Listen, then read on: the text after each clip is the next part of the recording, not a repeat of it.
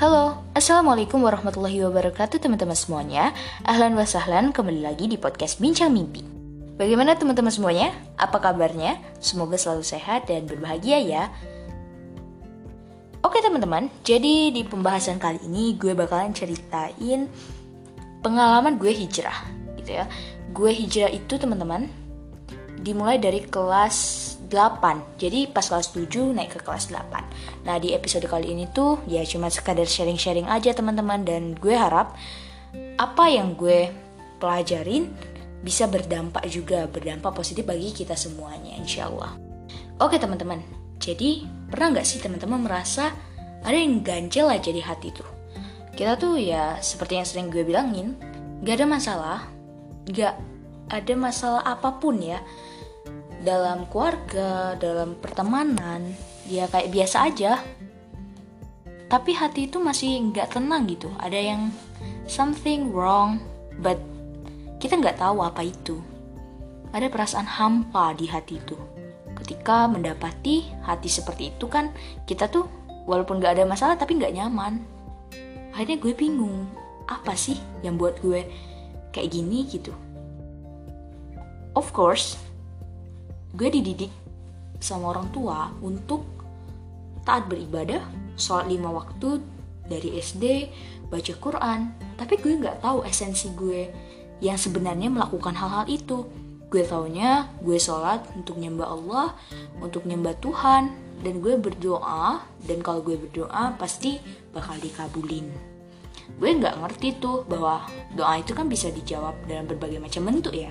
Ada yang langsung dikabulkan, ada yang ditunda sampai waktu yang tepat, dan ada yang dibalaskan nanti di akhirat. Dan sungguh, yang paling baik itu yang dibalas di akhirat karena akan ada manusia yang dia tuh selalu berdoa, tapi dia tidak melihat doanya itu terkabul di dunia. Maka Allah akan gantikan doa-doa tersebut dengan pahala-pahala yang berlimpah saat nanti di yaumul kiamah.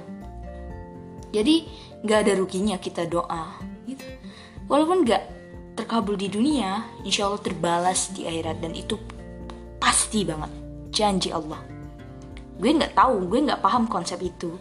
Kalau misalnya ada keinginan gue yang nggak terwujud gitu ya di waktu SD, gue kayak bingung gitu kan. Gue kan udah doa, something like that. Tapi dari dulu gue crazy gitu loh teman-teman pengen banget tahu, kepo banget dengan hal-hal yang berbau Islam. Terutama gue tuh sering banget tuh kepo sama 25 sahabat Nabi eh 25 Nabi dan Rasul gitu. Kisah-kisah beli beliau-beliau itu. Dan gue tuh sangat kagum gitu kan ketika Nabi Muhammad itu begitu akhlaknya mulia sekali mendermakan kambing mendermakan hartanya gitu dermawan banget Terus gue sangat kagum juga sama Nabi Musa, Nabi Isa, terutama kepada ibunda kita, ibunda umat Islam, ya, yaitu Maryam alaihi salatu wassalam. Dan ya, sampai di situ gue tetap mempelajari tapi belum dapat kenapa sih gue harus nyembah Allah? Bukannya di dunia ini banyak loh pilihan-pilihan agama lain. Ada banyak agama yang tersedia kenapa gue harus Islam?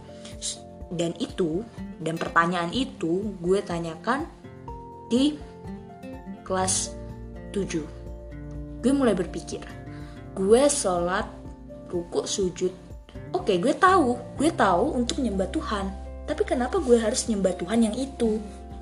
Karena banyak pilihan-pilihan gitu kan agama-agama yang tersedia dan gue pikir kalau Islam karena bapak gue atau mak gue Islam dari dulu ya terus gue hanya ikut-ikutan dan kalau mati ternyata agama gue salah ya gue rugi dong gitu.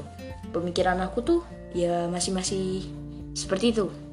Dan menurutku itu jalan pembuka yang bagus gitu untuk mengetahui agar kita tuh jangan sampai yang namanya terus-terusan mengatakan diri ini muslim tapi sebenarnya kita, hati kita saat mengatakan itu nggak hadir gitu teman-teman.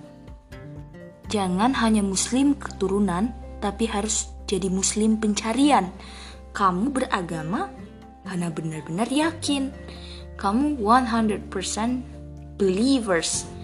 Kamu punya faith, kamu punya keyakinan di dalam memeluk agamamu. Dan ya, dari sana gue mulai cari-cari itu kan di YouTube dengan dengar-dengar ceramah-ceramah ustadz. Sampai singkat ceritanya waktu itu gue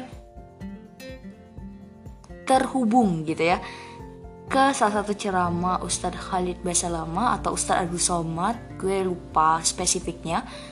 Tapi di sana tuh dibahas gini hormati kedua orang tuamu.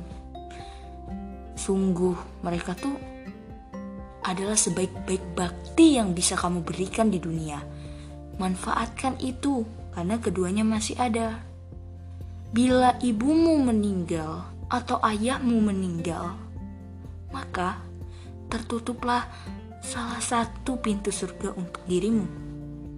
Jadi, bila masih hidup, baktilah sebakti-baktinya kepada mereka. Sungguh, kamu akan dapat balasan yang besar di akhirat. Bukan karena kamu takut ke mereka, tapi karena kamu takut ke Allah. Dan setelah gue nonton itu gue merasa deep banget. Analogi-analoginya tuh sesuai banget di ceramah itu. Sampai akhirnya gue mutusin nanya gitu yang bener-bener Allah tuh siapa sih? gitu. Akhirnya gue nge ke direct lagi ke salah satu video Ustadz Halid juga kalau nggak salah. Itu tentang Dajjal. Dajjal itu yang yang videonya tuh viral banget teman-teman di YouTube. Teman-teman bisa cek. Dan juga yang selanjutnya gue ke direct ke ini. Salah satu video Halid lagi. Itu tentang judulnya ya kenalilah Tuhanmu engkau akan bahagia.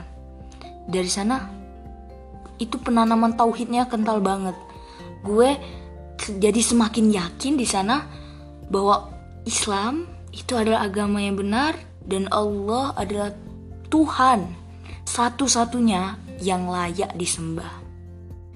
Gue juga nonton beberapa di YouTube itu seperti Dr. Zaki Naik, ada Imam Umar Sulaiman, ada Ustadz Adi, ada banyak ulama-ulama lain ya yang sangat berpengaruh. Ustadz Syafiq, Ustadz Felix, dan yang lainnya. There's a lot of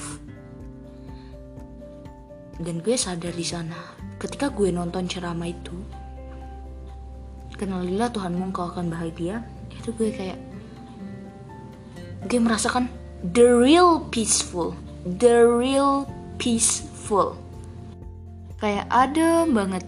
Gue nggak pernah nemuin ini sebelumnya. Gue dulu juga merasa diri gue tuh anteng-anteng aja teman-teman. Tapi nggak fulfillment. Gue grateful but not fulfillment. Jadi gue merasa bersyukur tapi nggak ada rasa nggak terpenuhi. Mungkin teman-teman sekarang yang dengerin ini sedang merasakan itu. Gue mau bilang coba perbaiki akidah kita. Coba perbaiki keyakinan kita. Coba perbaiki koneksi kita dengan Tuhan. Karena semuanya tuh akan beres gitu walaupun memang kita perlu yang namanya mentreat diri kita agar selalu terkoneksi dan itu nggak mudah teman-teman maka dari itu kita perlu yang namanya ilmu. Kita harus terus belajar menggali ilmu Islam, menggali ilmu syar'i agar kita tuh bisa konsisten. Dan gue dulu pun juga mikir ya tadi ya gue yang tengah-tengah aja karena gue dulu menemukan ketenangan yang tidak hakiki, yang sangat sebentar, yang sangat temporarily. Gimana sih ngomongnya? Tempo, bertempo gitu ya. Jadi gue dulu nemuin ketenangan itu dari baca buku, dari main musik gitu ya bukan main musik tapi dengerin lebih tepatnya ya dengerin musik dan menurut gue itu tenang tenang gitu kan di hati. Tapi itu memang gue akuin nggak nggak lama gitu. Kita nggak ada keterkaitan. Maksudnya kita tuh nggak terpaut dengan sesuatu. Kita bisa melakukan dosa karena kita merasa nggak ada yang ngeliat kita bisa berbohong karena kita pikir nggak ada yang dengerin kita, nggak ada malaikat kanan kiri. Iman kita tuh sebatas pengetahuan dasar tapi tidak kekal. gue garis bawain di sini. Ilmu ilmu ilmu kita tuh kayak cuman pengetahuan dasar kalau kita tuh nerapin dalam kehidupan sehari-harinya tidak sesuai dengan apa yang kita ketahui. Misalnya nih kita pikir malaikat tuh ada kita belajar rukun iman kita belajar rukun Islam pula kan. Kita pikir kita diwajibkan untuk menghafal bahkan kan di, di SD tapi ketika kita menerapkan itu ke kehidupan sehari-hari apakah benar-benar diterapkan? Contohnya kita masih berani berbohong kita masih berani melawan orang tua kita masih berani untuk mengingkari janji. Karena kita pikir kita tuh cuma ngehafal nama-nama malaikat itu tapi kita tidak meyakini dengan hati kita bahwa malaikat itu benar-benar ada. Gitu. Iya gak sih? Kayak gitu kan? Nah maka dari itu kita tuh masih ya kayak nggak tenang gitu. Karena kita merasa nggak ada yang mengawasi siapa sih yang mengawasi pengawas gitu loh logikanya. Nah kalau kita bermusik itu tuh kayak sementara aja menurut gue ya. Gue yang gue rasain pastinya. Baca buku tuh kayak ya sementara aja gitu. memang mengubah mindset kita menjadi lebih positif lebih baik dan sangat berguna pastinya. Tapi tetap teman-teman kita tuh punya gorizo gorizo untuk menghambakan diri. Ya kita tuh butuh sesuatu untuk disembah. Karena itu tuh kayak udah fitrah manusia. Itu tuh fitrah manusia. Jadi kita tuh butuh sesuatu untuk disembah. Dan ketika kita melakukan hal-hal yang selaras dengan kebaikan bagi manusia yang berkonsepkan pada norma masyarakat tapi hati kita kosong dan tidak pernah mengingat Allah, mengingat dan berzikir, berzikir ya, mengingat yang benar-benar mengingat yaitu berzikir kepada Allah ya udah los saja los pasti teman-teman. Nggak akan benar-benar mendapatkan kebahagiaan yang hakiki. Palingan bahagia yang ya pikir itu bahagia yang hakiki. Padahal itu bahagia del delusi gitu. Dalam artian itu nggak kekal. Dalam artian itu belum puncak bahagia. Puncak ketika kamu meridoi setiap jalanmu itu sudah digariskan dan ditetapkan di lauhul mahfuz dan kamu memiliki kemampuan ikhtiar tapi kamu harus lebih besar bertawakal gitu. Jadi konsep-konsep itu yang membuat kita menjadi lebih tenang dan itu tidak bisa diciptakan dari pemikiran manusia belaka. Nggak bisa tiba-tiba manusia berpikir seperti itu kan harus ada yang disembah oleh manusia dan yang disembah itu harus yang benar dan harus mengikuti aturan-aturannya. Karena kalau kita memang meyakini Tuhan itu ada, kita harus mau tahu, kita harus mau tahu apa yang Tuhan mau. Tuhan tuh pengennya kita tuh kayak gimana sih? Tutorial nyembah dia tuh kayak mana sih? Yang benernya? Apa sih yang dia ridhoi? Apa sih yang benar-benar Tuhan itu pengenin dari hambanya padahal nggak ada sama sekali kecuali untuk ketenangan hambanya sendiri. Yang hambanya itu memilih untuk diciptakan. Itu ya. Dan kalau kita jabarkan lagi mungkin gue bakalan bahas di apps 2 nya jadi sekian dari itu pesan gue ke teman-teman. Pertanyakan kondisi kamu sekarang. Kamu sedang di state kamu Islam keturunan atau Islam keyakinan Coba tanyakan lagi ke diri kamu. Cari benar-benar konsep yang benar akan agama kamu. Jangan cuman ikut-ikutan. Karena ikan mati. Karena hanya ikan mati teman-teman yang ikut arus. Benar gak? Ya kan? Maka dari itu coba deh untuk kepo dan mendalami agama kamu agar kamu bisa meraih the real state of your religion biar kamu juga merasa tenang menjadi manusia dan makhluk umat beragama. Oke teman-teman segitu dulu. Terima kasih. Wassalamualaikum warahmatullahi wabarakatuh.